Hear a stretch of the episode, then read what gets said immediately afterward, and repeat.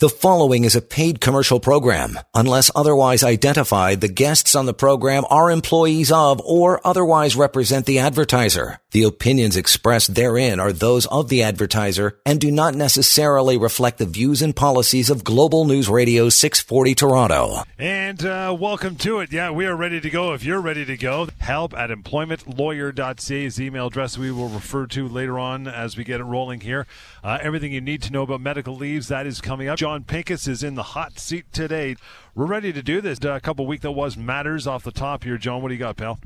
Yeah, just a couple situations, and we'll uh, jump right into it. And uh, hopefully, people will listen and, and uh, call in with uh, any similar situations that they've been uh, confronted with.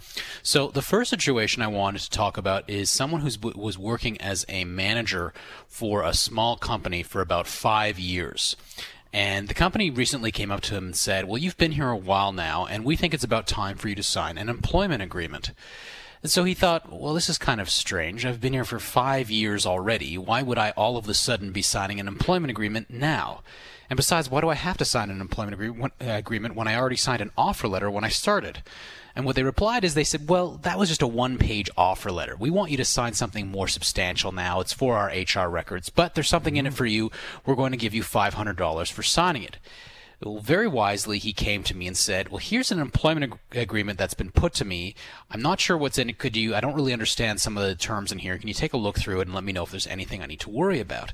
And of course, there was plenty to be extremely concerned about in this employment contract. Uh, in addition to eliminating, uh, eliminating his rights to solicit clients for a period of time and to compete after the end of his employment, the contract contained an extremely detrimental termination of employment clause. And that termination clause limited him to his bare minimum entitlements under the Employment Standards Act if he was let go. So to put that in perspective, this was someone who'd been with the company for about five years, but the payroll was under two and a half million dollars. So if they let him go at that time, his minimum entitlements were only five weeks' pay. Uh, and under the common law, the entitlement that he had by default without signing this agreement, he would have had about six months' pay. So he didn't sign it. And what did the company do, of course? A few weeks later, they terminated a bunch of people, and he was one of them. And they offered him five weeks' pay. They said, here's what you're owed under the Employment Standards Act. But thankfully, because he did not sign this agreement, they owe him much, much more than five weeks' pay. And for this individual, that difference was actually over $32,000. Again, that's the Jeez. difference. That's the difference between what they, they paid him and what they offered him. Now, you're going to see a lot of this in the coming months um, as a new law from the Court of Appeal changes an employer's ability to legally restrict your severance entitlements.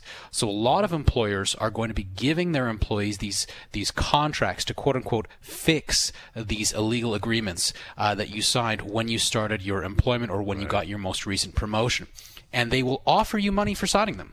But the devil is in the details. So please consider this a PSA. Uh, anyone who's listening, tell your friends, tell your parents, your spouses, your children, everyone you know. Do not, I repeat, do not sign these contracts without first speaking with an employment lawyer. It is so important that you understand and you know what you're signing to make sure that these contracts uh, don't limit your rights before you agree to these things. Because if you sign without getting advice, you could have just given away tens of thousands of dollars uh, without even knowing it. So, you know, it's a general good rule of thumb. Always make sure you understand what you're signing, seek legal advice uh, when necessary, but it is most important when you're getting an employment agreement, particularly if you're already working. And by the way, to reach out to John or Lior, member of the team at the law firm, that is uh, simple 1 821 5900, help at employmentlawyer.ca. I know, John, you got another matter to take care of, but don't want to leave uh, Paul hanging on too long. Paul, thanks for the uh, the early call in, pal. How are you today? Hi, I'm okay, thank you. Um, just wanted to ask a question regarding uh, my situation. I am a uh, on ODSP, and uh, but I am working with some uh, restrictions. Now, my disability, once in a while, you know, I could be uh, not working at all, but I'm trying to do the best I can. I have certain hourly restrictions from my doctor, but uh, the odd day that I need or don't feel like I can do the, go to work, my employer is now, you know, really picking on my days and giving me uh, letters of um, uh, warnings about my attendance, and uh, you know, which is not that bad actually. It's like uh, one one stunt of the uh, flu uh, a couple of months ago and a couple of days off since then, since till now. Uh, if this leads to some kind of a termination because of my absence, is that okay for them to do? That's a that's a very good question, Paul, and I, am glad you called in now because this is really the time that you can do something about it and impact the outcome here. So, what I think it's very important for you to do is, to the extent that you're not able to work because of your restrictions, um, you need to have a doctor's note basically explaining that to say, look, uh, there are some days that uh, Paul is not going to be able to work uh, because he, you know, because of his medical condition, and uh, I would request that you please accommodate him. And if the company unreasonably refuses to accommodate you those days, uh, they're going to be liable for human rights damages. And if they terminate your employment, they're going to be liable to you for severance and they could be liable to you for human rights damages because if their motive in any way for letting you go was tainted by your medical restrictions um, and they chose not to accommodate you when they could have, uh, then that's going to be a breach of the human rights code. So this is the time to make sure you put these things in writing. Ideally, uh, if you can email them, if you can't email them, just make sure you have it somewhere in writing that you're going to be able to refer to later. Put them on notice from your doctor that this is uh, the way that uh, th- this is an accommodation that you need. Paul, appreciate the call. We're going to take a short break here, get right back into it. I know you got another matter to discuss, John. That and more Employment Law Show, Global News Radio. You are listening to a paid commercial program. Unless otherwise identified, the guests on the program are employees of or otherwise represent the advertiser. The opinions expressed therein are those of the advertiser and do not necessarily reflect the views and policies of Global News Radio 640 Toronto. Email address help at employmentlawyer.ca. Before we get on to our topic of the day, my friend, you got one more uh, one more matter to talk about. What was that? I do, and this is this is really just a brief one, but uh, one that I think is really important, particularly given our last caller. Um, so this is um, someone who was uh, let go after 20 years uh, because of performance issues, and basically, uh, the person that I'm talking about had worked in manufacturing, and he had been working on he, his job was basically to create a, a certain piece uh, of industrial uh, a, a part that goes into industrial equipment, and recently he'd been moved to a new line to create a new piece, uh, and the company decided that the new pieces he was creating basically weren't up to snuff, they weren't up to grade, and so they gave him two warnings over the course of four weeks, and they fired him for cause. And this one really bothered me because this poor guy does the same thing for 20 years, is now being asked to complete an entirely new task, which he agrees to do without issue. And when he needs some time to get up to speed, they fire him for it, and worse yet, deny him a severance package. And and in this economy, uh, to to do that to someone is really uh, really just just completely insensitive. Uh, and to add insult to injury, they replaced him with someone less than half his age. And there have been a lot of older people let go in this facility, so it, it certainly suggests there's potentially some ageism going on. Uh, but most importantly, however, this is going to be someone who is going to be owed a significant severance package, uh, easily upwards of 20 months' pay. Uh, so we're going to help him to negotiate that. And this is a really good reminder that you know if your employer terminates your employment for cause, that is really one of the most important times you need to speak to an employment lawyer. You want to reach out to John, by the way, when we're not on the air, as I mentioned, simple 1 821 5900. Employmentlawyer.ca is the website, or help at employmentlawyer.ca. While you're at the website, by the way, you can search past radio shows and links to our television show as well. So, uh, have at her anytime you want. Everything you need to know about medical leaves. This is really important, especially, well, it is all the time, but especially now with COVID 19 and all that stuff.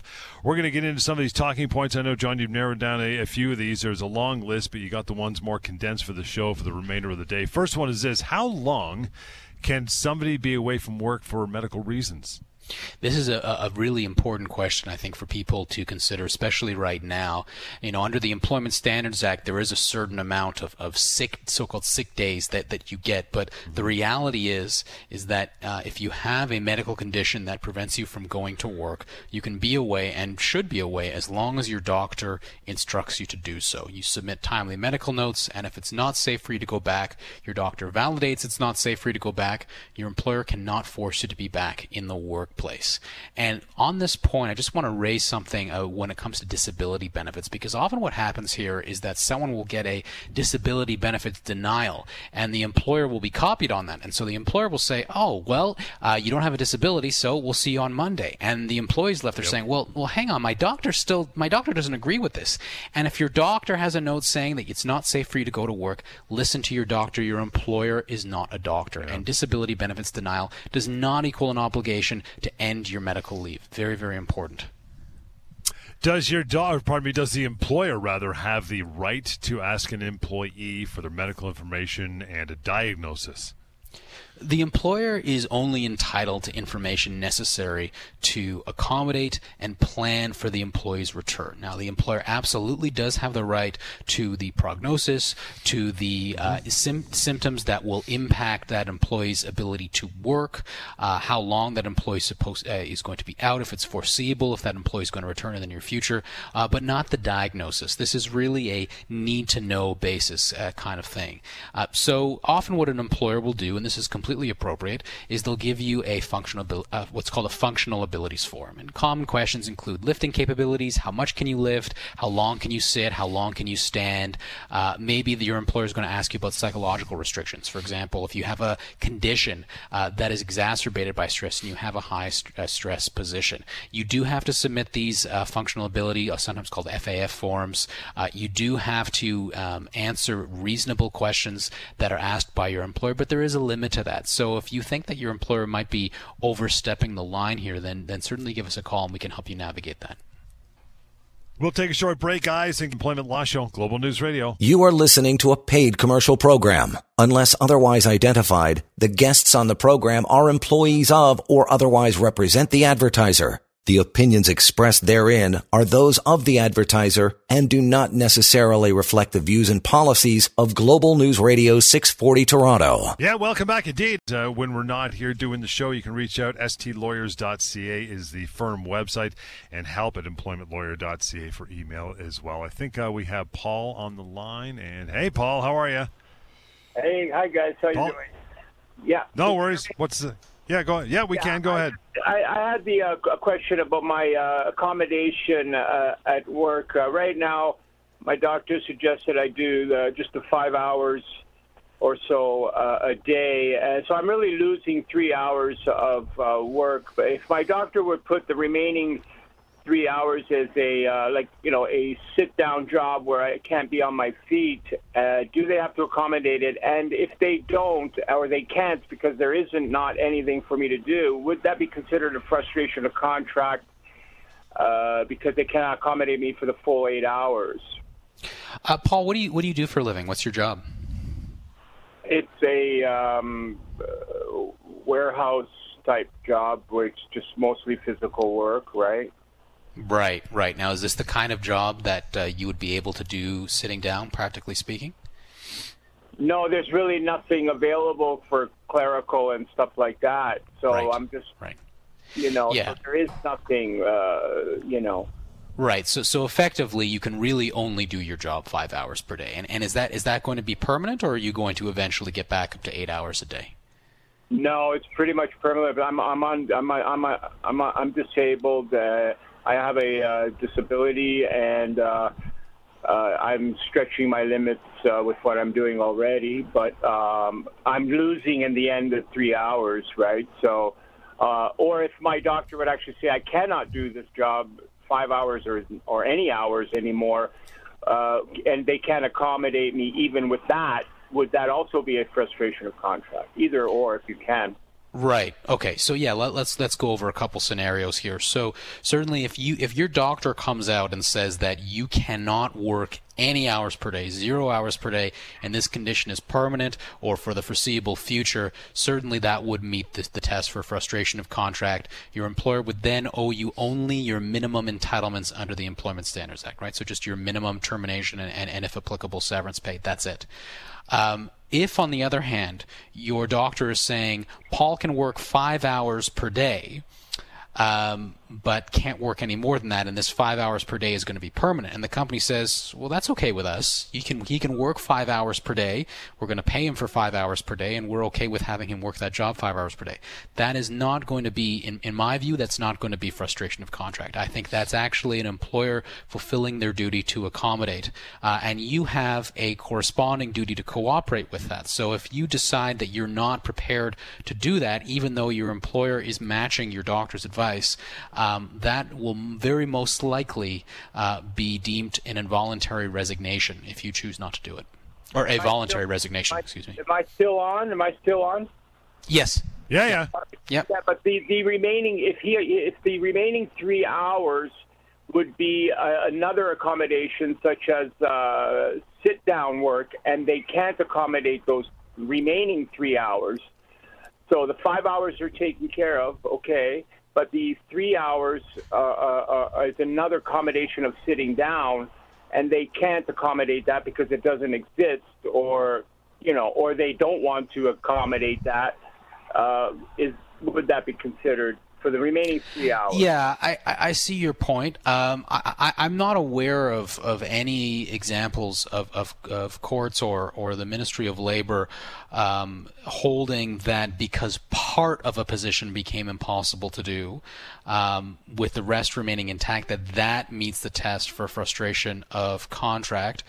Um, you know, if, if, this is something that you feel that it's really not the same position at all, and effectively, you know, you can't you can't work there anymore, um, there that that that may be, I suppose, an argument that that uh, employment is frustrated because part of your job is impossible to do. But uh, from my perspective, I I tend to think that would probably not be frustration of contract, just because the majority of your job can still be done, and the reduction in three hours is is at your behest, um, and, and the company is is doing that. So I, I don't.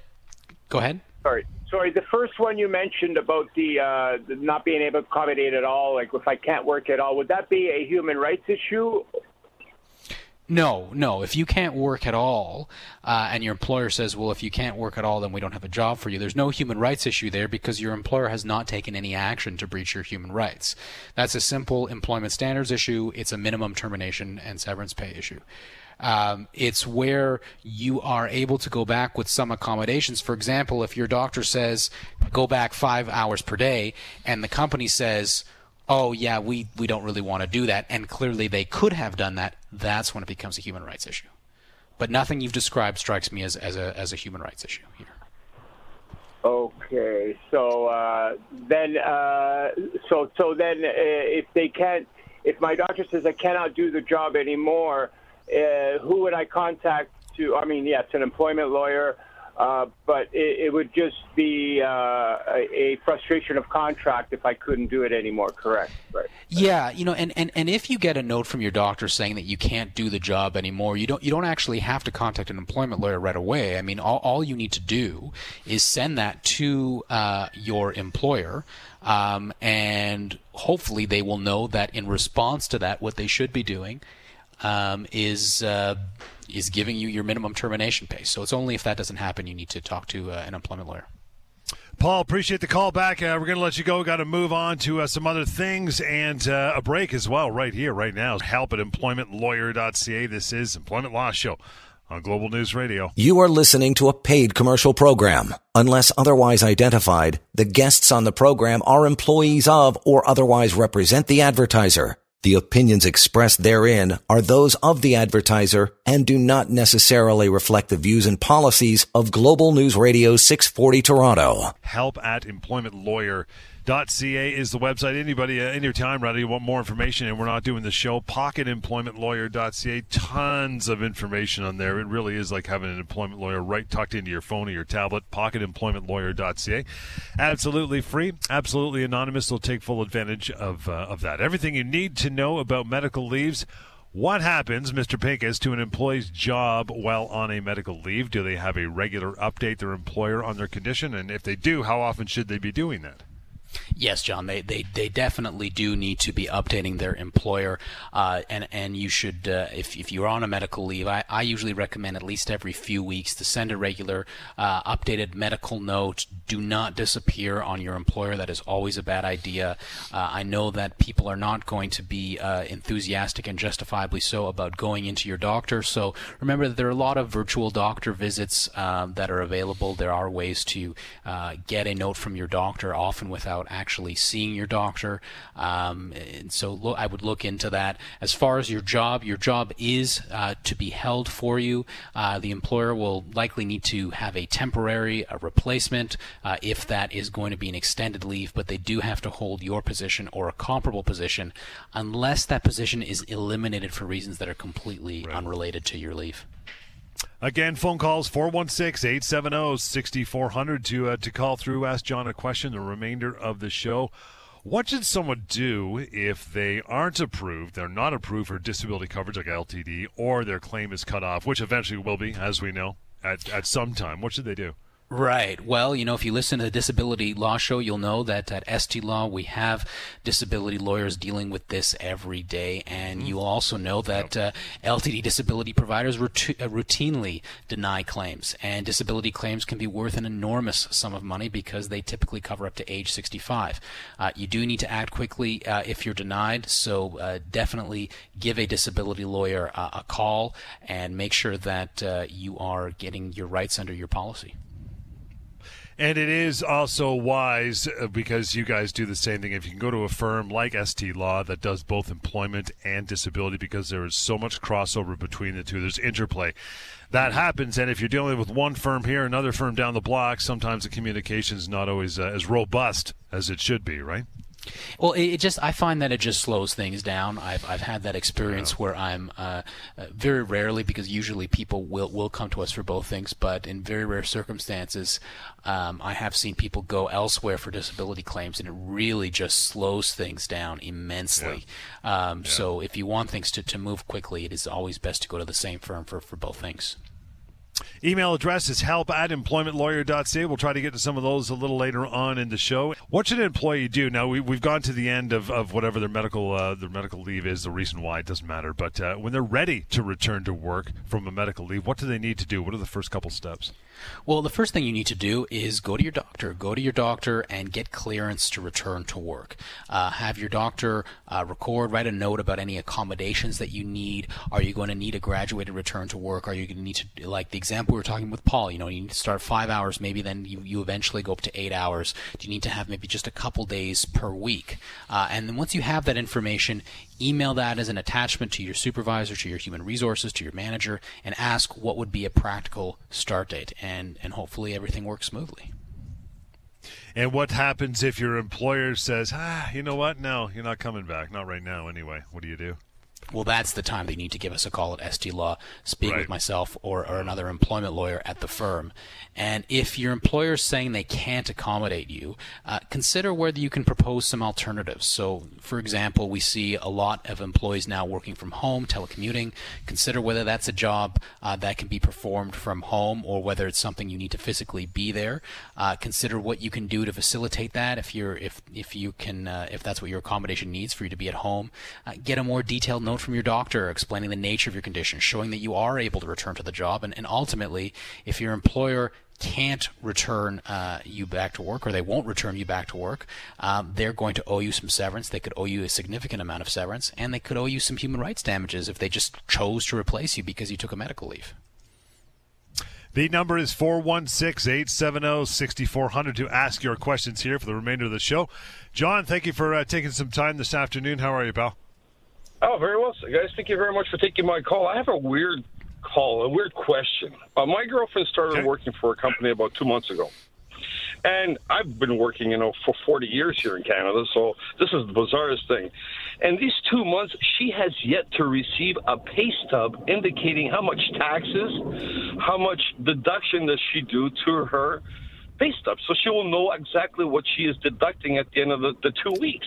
Now, she gets this money deposited in her account, but yet she has no idea how much money she withdraws. So she asks the company, like, where's my pay stub? And the company says, We're working on it. And then she called the labor board. The labor board said, Well, you have to deal with your employee. So she's getting nowhere. Right. Big circle. I've never seen that before. Right. Well, uh, yeah, this is this is definitely a, a, weird one, but it's an employment standards issue, and, and this is actually one of those situations where going to the Ministry of Labor is the right way to go. This is this this is as opposed to severance, and you know, uh, John, we all often talk about how uh, uh, severance is not an issue that you should go to the Ministry of Labor for, but wage statements are certainly right. an employment standards issue. Um, so, John, what I can tell you is that yes, under the Employment Standards Act, uh, an employer has to provide the employee with what's called a wage statement uh, that sets out the gross amount of wages and the deductions, the purpose of those deductions, the net amount of wages. Those right. wage statements have to be in writing, uh, and if um, uh, if if they can uh, not be provided uh, in writing, I mean these days they should be provided by email. So it's absolutely an employment standards issue. Um, if it if it becomes recurring uh, uh, you know, again and again, and she still has no idea, you know, what deductions are being made. Two months uh, now, and nobody yeah. in the facility has received a pay stub. Not the cooks, not the therapists, not the the cleaning lady. Wow. Nobody has nobody. received. Nobody. So she's yeah. like, "Is this is this something under the table that's going on that nobody knows about?" Because when they ask directly to the managers, it's like, "Hey guys, I've been here for two months. I yet to receive a pay stub. Oh, we're working on it. Well, working on it doesn't tell me what I'm what I'm getting paid, what I'm deducting for. Mm-hmm, mm-hmm. It's yeah. just some lump of money that's been put into my bank account. I don't know if it's a fraudulent thing. I don't, maybe I'm going to get a T4 at the end of the year. Maybe I'm not. Kind of a, an idea, you know. Like, well, well, wage do? statements, John. Wage statements are an obligation, uh, and if you're not, and if she's not getting anywhere with the employer, I, I would recommend formally getting uh, the Employment Standards Branch involved. And the way to do that, or the Ministry of Labor, or the Employment Standards at the Ministry of Labor involved. Way to do that is I would start a complaint uh, and and basically state in that complaint that she's not getting wage statements uh, and has not got one uh, for two two months, and uh, that'll lead to an Employment Standards Officer investigating and making an order and there could be fines uh, so so that this doesn't happen again. But that's that's the way to do it. Um, this is not an issue that you really need an employment lawyer for. You can just go straight to the uh, Ministry of Labor. John, appreciate the call. I hope that helps out. And follow up if you would, uh, if you want to. Help at employmentlawyer.ca is email address. Employment Law Show, Global News Radio. You are listening to a paid commercial program. Unless otherwise identified, the guests on the program are employees of or otherwise represent the advertiser. The opinions expressed therein are those of the advertiser and do not necessarily reflect the views and policies of Global News Radio 640 Toronto. Welcome back to the show. Now help at employmentlawyer.ca. Want to carry on after the show is done? Get a hold of John or Lior, member of the team, 1 821 5900. stlawyers.ca is the uh, firm website as well. Use it, get some information. One more question for you when it comes to medical leaves, and something we were talking about a couple segments ago with Paul and the prospect of not returning to work. And we're throwing around the term frustration of contract. Um, what happens in that case? Right. So if you're so sick uh, or, or you have a an injury that is going to prevent you from coming back to work ever, you can truly never go back, and your doctor has validated that. Now, you're not going to get your full severance, but you are still going to have an entitlement, and that entitlement is going to be to the minimum amount of severance under the Employment Standards Act. And of course, we always talk about those differences on this show, and it's it's quite significant. Uh, you know, you may be entitled to only 10 weeks under the Employment Standards Act but you could be entitled to, you know, six or nine months under the common law. So this is one of those few examples where you really do only get your minimum amount. But we see some employers who sometimes refuse to pay anything. And if they refuse to pay anything, that's when you need to get an employment lawyer.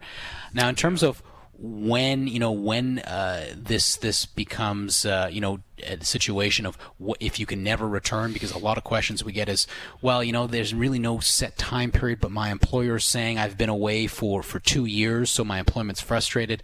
You know this is a this is what we call the myth of the 2 year rule and and it comes from disability uh, disability benefits policies which only pay benefits if an individual cannot perform any job after 2 years. But for employment purposes that that there really is no such rule. I mean you can be out of work for 3 or 4 years and as long as it's foreseeable for you to come back, you're not going to be in this camp. You're not going to be in this situation of frustration of employment. So, you know, if you're not able to go back to work uh, and your employer's not giving you any severance, that's a time to call an employment lawyer.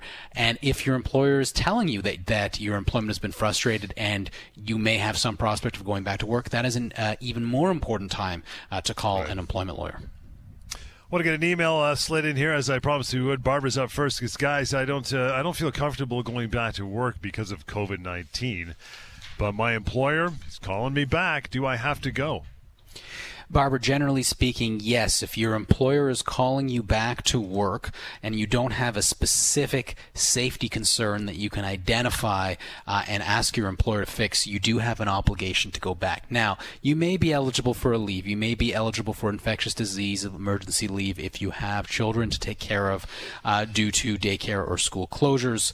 Uh, you may have the ability to take a medical leave of absence if your doctor has validated um, that you are that it is not safe for you to return to work right now. But if you really just have kind of a generalized anxiety, uh, completely understandable uh, about not wanting to go into the workplace, uh, currently, you know, the law is going to expect you to take those measures that will protect you and others, like mask wearing, like social uh, distancing. But if you want to continue in your position without that being a resignation, you do have to, um, you know, attend work as required.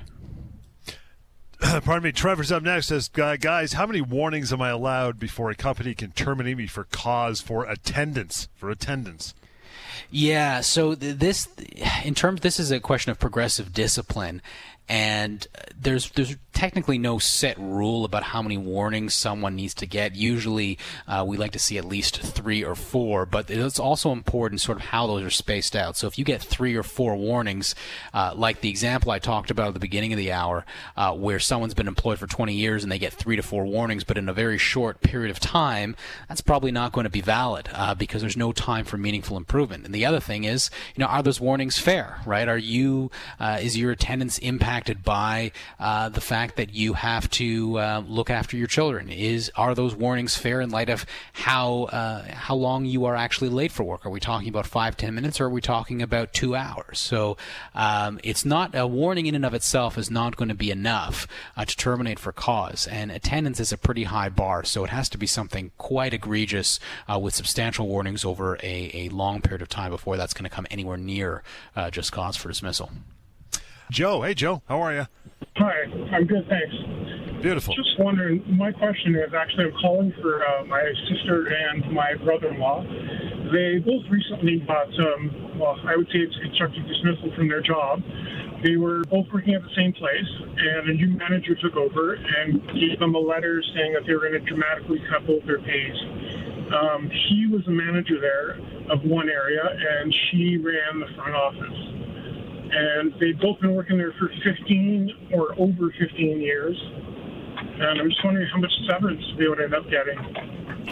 Well, the first thing, Joe, of course, we have to do is determine whether that's a constructive dismissal. Uh, now, now we're seeing a lot of temporary pay cuts, and temporary pay cuts in this environment may not be actually a constructive dismissal. So that's the first thing that we need to think about.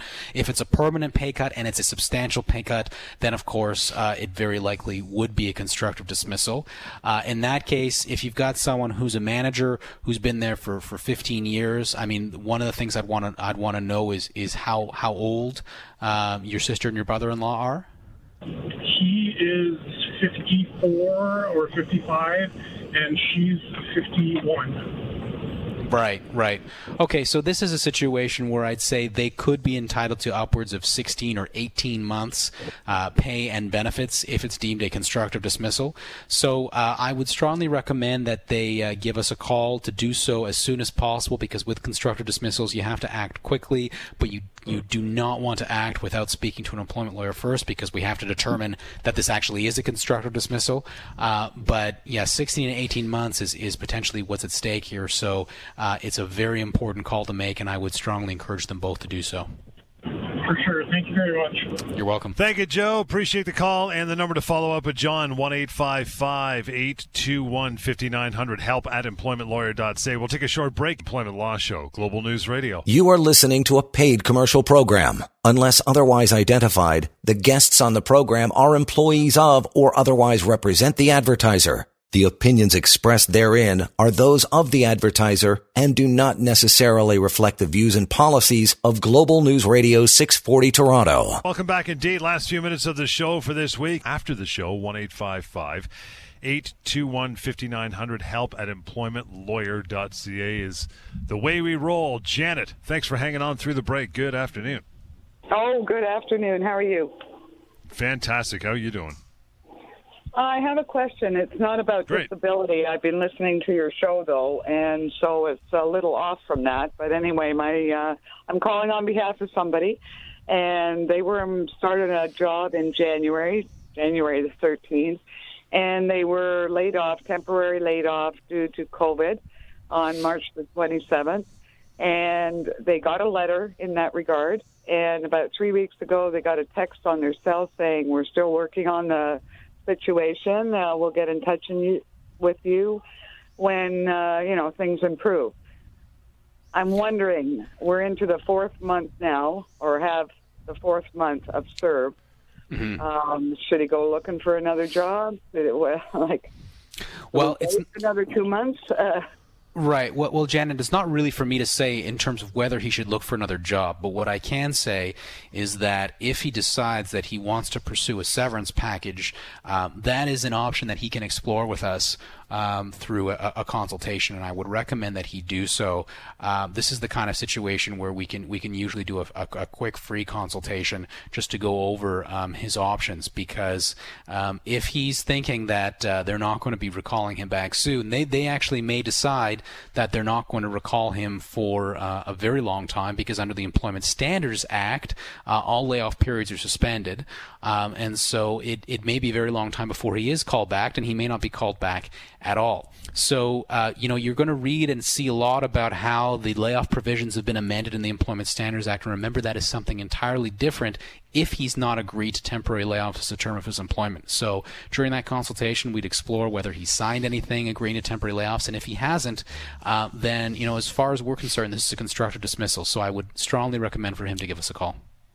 okay, shall do that. Thank you, Janet. Beautiful. Love it. Here's the number, Janet 1 855 821 5900 for him to, uh, to contact. Uh, reach out for sure. 1 855 821 5900 and help at employmentlawyer.ca. Moving on to uh, Kamal. Kamal, thanks for the email. He says, uh, I've been working at a plant for 20 years that just got bought out by a new company. The new company is offering me a job. What happens if I say no? The answer to this depends on what that new company is offering. So if they are offering Kamal the same job, same pay, same conditions, not limiting his rights in any way, if he says no to that job, uh, then he is only going to be owed his minimum amount of severance from his old company. Now, if the new company from the old company, right, from the vendor, the company that was that was selling the business.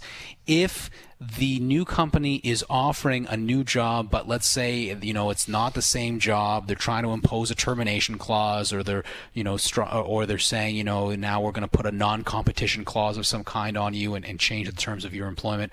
Well, then he may be able to say no to that job and seek his full severance entitlements again from the old employer, from the vendor uh, of of the business in this case. So um, I, I, think that the best thing for him to do is uh, Kamal, uh, give us a call, uh, send us that job offer. Let's talk about it and let's see if it's actually comparable, so you know how much severance you're actually going to be entitled to from your old uh, employer if you say no. We got one minute left. I'll squeeze in. Sean says, I'm a manager and work 50 hours per week. Every week, my employer refuses to pay overtime. What should I do? Right. So, the, generally speaking, if you work over 44 hours per week, uh, per week, you are going to be entitled to overtime pay. But if you are a manager, I mean a true manager, yeah. you're you know you're delegating duties to others, yep. you're you're actually spending your day doing managerial duties, then you're going to be subject to an exemption, and you're not going to receive overtime pay. So, Sean, if you're not sure whether you're actually a manager under the Employment Standards Act, give us a call and we can figure that out. But otherwise, if you actually are a manager as the Act defines it, you're actually going to be exempt from overtime pay, unfortunately. And we are done for another day. Thank you for listening. Thank you for reaching out. If you managed to call through and send an email, appreciate that. Every uh, every time we do the show, you'll want to reach out now, 1 821 5900. Always go to pocketemploymentlawyer.ca, the website, and email address is help at employmentlawyer.ca. Catch you next time. Employment Law Show, Global News Radio. The preceding was a paid commercial program. Unless otherwise identified, the guests on the program are employees of the advertiser. Opinions expressed are those of the advertiser and do not necessarily reflect the views and policies of Global News Radio 640 Toronto.